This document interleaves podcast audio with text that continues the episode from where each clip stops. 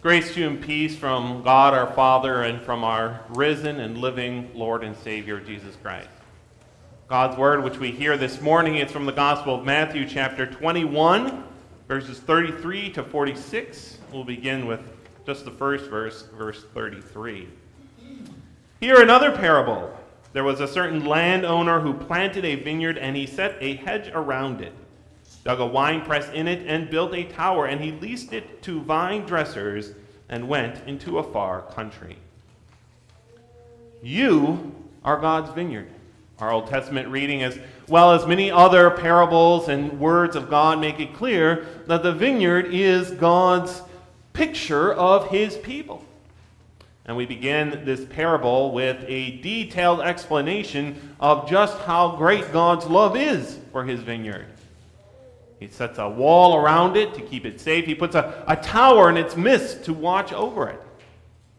That wall is the, the doctrine of fellowship which seeks to keep false teachers from, away from us. And we, we see in our day, especially, how those who despise that wall, who despise that doctrine of fellowship, how easily and eagerly the false teachers and the wolves invade those churches. And here is this tower watching over it, your pastor and your elders, which watch over you, and you are planted in the good soil of God's Word. Later on, of course, these vine dressers, these farmers whom the Lord hires, will attempt to take the vineyard and the fruit of the vineyard for themselves. But God will not have it. God is jealous for his people, isn't he? He demands that you are his, and he is going to keep you as his. I am a jealous God. He tells us that no one should snatch you away from me. Therefore, God has planted you in good soil and built a wall around you and a tower in the midst of you. And this tower and this wall might sometimes feel to us irksome, yet it is a reminder of God's love to protect us. We continue with verses 34 and 36. Now, when vintage time drew near, he sent his servants to the vine dressers that they might receive its fruit. And the vine dressers took his servants, beat one, killed one, and stoned another. Again, he sent other servants, more than the first, and they did likewise to them. Verse 34, verse 35, sorry, really emphasizes the progression of sin, the, the building up of the hatred that these vine dressers have for their master. The first servant comes and they merely beat it, but then the second, they kill. And finally, the third, they take stones and throw it at that servant until he's dead. You really see their anger, their hatred coming out in that final act. Well, in all the acts, but uh, especially in that final act. The parable doesn't stop and take the time to explain what they think they're doing or, or where this anger and hatred come from, but it seems likely that they are thinking to themselves that they deserve the fruit, right? After all, they're the ones who worked hard. Uh, this should be ours. Certainly, in the next verses, they say that we'll take it from the Son and it will, it will become ours. So we see that same progression of sin that we, we saw with Cain, beginning with resentment and hatred, beginning with that uh, idea of I'm being unjustly treated and one left unchecked grows even into murder. And it's a warning to us anytime we feel such anger welling up inside of us. Anytime we feel that we ourselves are the victims, oh, it's not my fault. Look how I've been treated. And we allow that anger to grow up inside of us. The Bible does talk about righteous anger against sin, but it talks about it only from God, not from men. The Bible reminds us the wrath of God, the wrath of man does not produce the righteousness of God. It may be, I don't know, but it may be that uh, men have a correct righteous anger when they are jealous for someone else. Uh, they see the way someone else is being treated, and they're angry with, oh, look how they're treating that kid, or look how they're they're treating that, that person who does not deserve it. There may at times be a right anger in that sense, but when it's on our own behalf, when the anger comes from that idea that, well, I'm being mistreated, then it almost certainly is not the righteous anger of God, but that selfishness, and we need to stop and, and repent of our sins before we get to the, the point that these vine dressers are at. Verse 37 to 39. Then, last of all, he sent his son to them, saying, They will respect my son. But when the vine dressers saw the son, they said among themselves, This is the heir. Come, let us kill him and seize his inheritance. So they took him and cast him out of the vineyard and killed him. Jesus is specific in the parable here. He adds a detail. It's not really necessary in the parable, but he adds it that they cast him out of the vineyard. They took him out of the vineyard, and in so doing, he foreshadows his own death. Jesus is telling this parable on Palm Sunday. It's the evening of Palm Sunday when he's talking to the leaders. And this is going to happen very soon. And of course, Jesus was not only killed, but as the scripture reveals, he was taken out of the city and he was cut off. The psalm says he was cut off from his people. The Pharisees and the leaders of the Jews cast him out, both physically and metaphorically. This, in this verse, in these verses, we see both the height of the grace of God and the depth of man's sin. The master ought to have sent the law to deal with these men, shouldn't he? In our day, he would send the police. They didn't have police in the Roman Empire. They would have used the soldiers, the Roman army, as a police force. He should have gathered some soldiers and taken care of them long before this point but we see his grace, his love, his jealousy for his people, even for the vine dressers that are acting so wickedly, that instead of sending the law to punish them, he sends the gospel. He sends even his own son in his desire to, to call them back to himself. But then, of course, we see the depth of man's sin in the despising of God's son here, God sends his son, and they reject him. He came to his own, and his own did not receive him. This is the, the ultimate sinfulness of man that they despise even God's grace in his Son, Jesus Christ. Jesus tells us every sin will be forgiven man except the sin against the Holy Spirit. And this is what he's talking about those who reject the grace in Christ, those who reject his Son. There is no hope left for them because it is through that Son that our sins are forgiven. That despising of God's grace in Christ leaves only hopelessness, as we will see, and God's wrath in the verses to come, verses 40 and 41. Therefore, when the owner of the vineyard comes, what will he do to those vine dressers? They, that is the leaders, the chief priests, said to him, He will destroy those wicked men miserably and leave their vineyard to other vine dressers who will render to him the fruit in their seasons.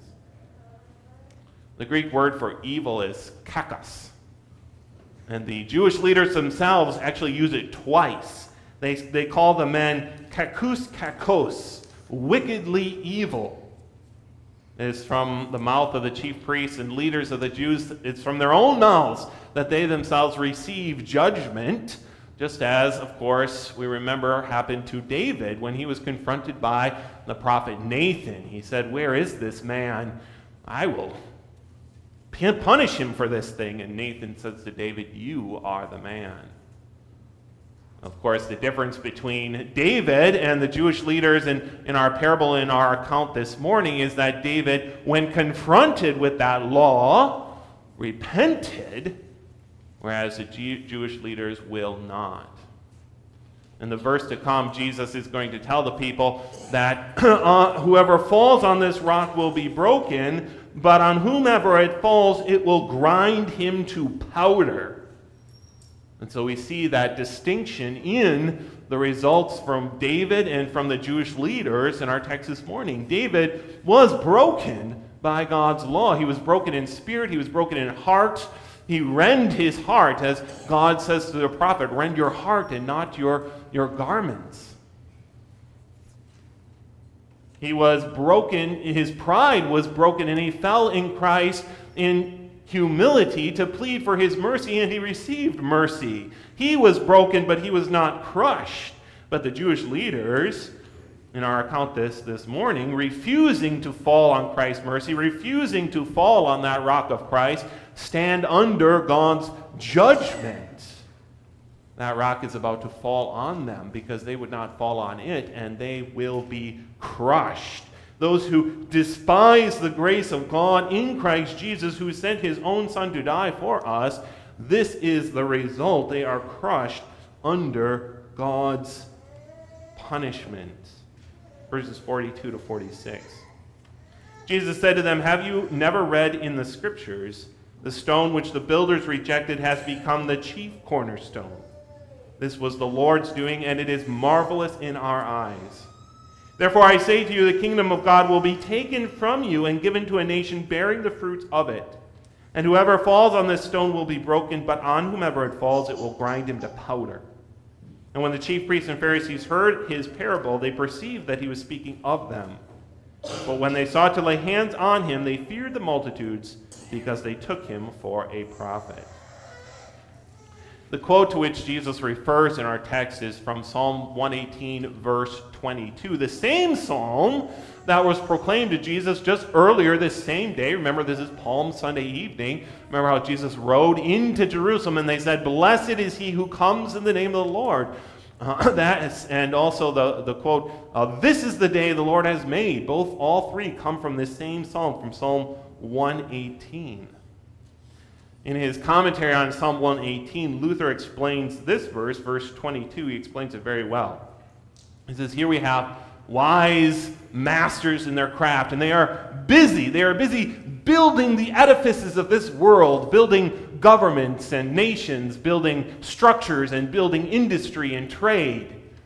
And here, these masters in their craft are careful. They, they take each stone as they are building and they place it carefully in the right place where it will fit together, where there will be no cracks in their building, so that the building will be strong and will last. And yet, here comes Christ. And they take Christ and they try and fit him into these buildings they are building, but he does not fit. No matter which way they turn him, no matter where they put him, uh, trying to stick Christ into their walls leaves gaps or causes the wall to lean. And so, what do they do? They toss Christ, the rock that is Christ, they toss it away, they throw it away. But along comes a greater builder. And he says to them, You fools. This, this is not a stone to put into your walls. This is a stone, this is a foundation stone. And he takes that stone of Christ and he builds upon it something greater than any of the masters of this world has ever built. Using Christ as a foundation, he builds his church, which lasts forever. And so the, the psalmist David, the psalmist proclaims, This is the Lord's doing. That is, the people see this thing which the Lord has built, and they say, This must be built by the greatest craftsman, the Lord. There's no one else who could build such a structure. This is the Lord's doing, and it is marvelous in our eyes. What the Lord has created on this foundation, which is Christ. And so David continues in Psalm 18 This is the day the Lord has made. I will rejoice and be glad in it. And again, uh, he begins the psalm Let Israel now say, Let the house of Aaron now say, Let all who fear the Lord now say, His mercy endures forever. Because God has built his church on Christ. Christ is the foundation. It's not a supporting rock. He can't go in the wall wherever you try to fit him. He can't fit into your lives wherever you want him. God will build your life on Christ. He will align your life, match it up with Christ, or Christ will have no place in your life.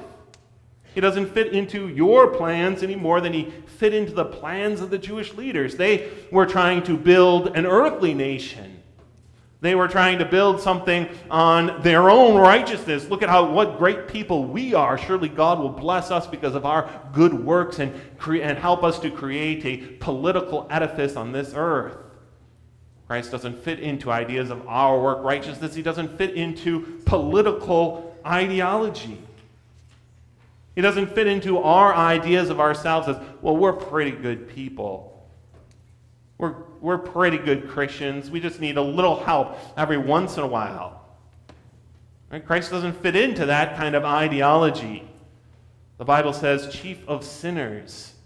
You are chief of sinners. The Bible says, rend your heart and repent. Humble yourselves before God. We're going to be talking about Daniel in Bible class. When the world looks at Daniel, we say, what a great hero of faith. And indeed, he was. And yet, in the chapter we're going to look at today, he humbled himself and fasted for three weeks. And the angel says to him, Because you have humbled yourself before God, even Daniel needed to humble himself before God. He doesn't fit into our attitudes that, well, I'm the victim and everyone else is the problem. And God needs to bring the, his punishment on everyone else, but he doesn't need to he doesn't need to punish me. How often don't we uh, assume that everyone else is the problem? Christ doesn't fit into, into that kind of ideology either. Uh, it's not your neighbor or your spouse that's the problem, but it's you who need to repent, God's word reminds us. Jesus doesn't fit into our plans for our lives where we think, well, this is the goal of my life to amass wealth and to make a comfortable life on this earth and to uh, become famous or whatever, the pursuit of wealth and happiness. But what does Scripture say? You cannot serve God and mammon. Jesus doesn't fit into modern society's idea of inclusivity, right? Modern society wants to make of Jesus just another, another piece, interchangeable, like uh, the pieces that are created by our, our modern machines. We take one piece out and put another one in. They want to stick Jesus in wherever they want him. They want to be able to remove him and put uh, Mohammed or Buddha in his place. Jesus isn't an interchangeable part, he is the foundation. What does Scripture say? The Lord, He is God. He is our Maker, and not we ourselves. This is the grace of God in Christ Jesus, that He sent His Son into this world to die for us, and through Him, as the foundation, He has built that which is marvelous in our eyes, the church of God. The rock, we hear we heard also in Daniel last year, we were studying Daniel, the rock that was cut without hands and became the cornerstone and lasted forever. He sent his son out of jealousy for his people to make us his own. He is the cornerstone, he is the foundation. God will build your life and align your life to Christ. You cannot fit Christ into where you want him in your life. Open to me the gates of righteousness, and I will go through them, and I will praise the Lord. This is the gate of the Lord through which the righteous shall enter. Amen.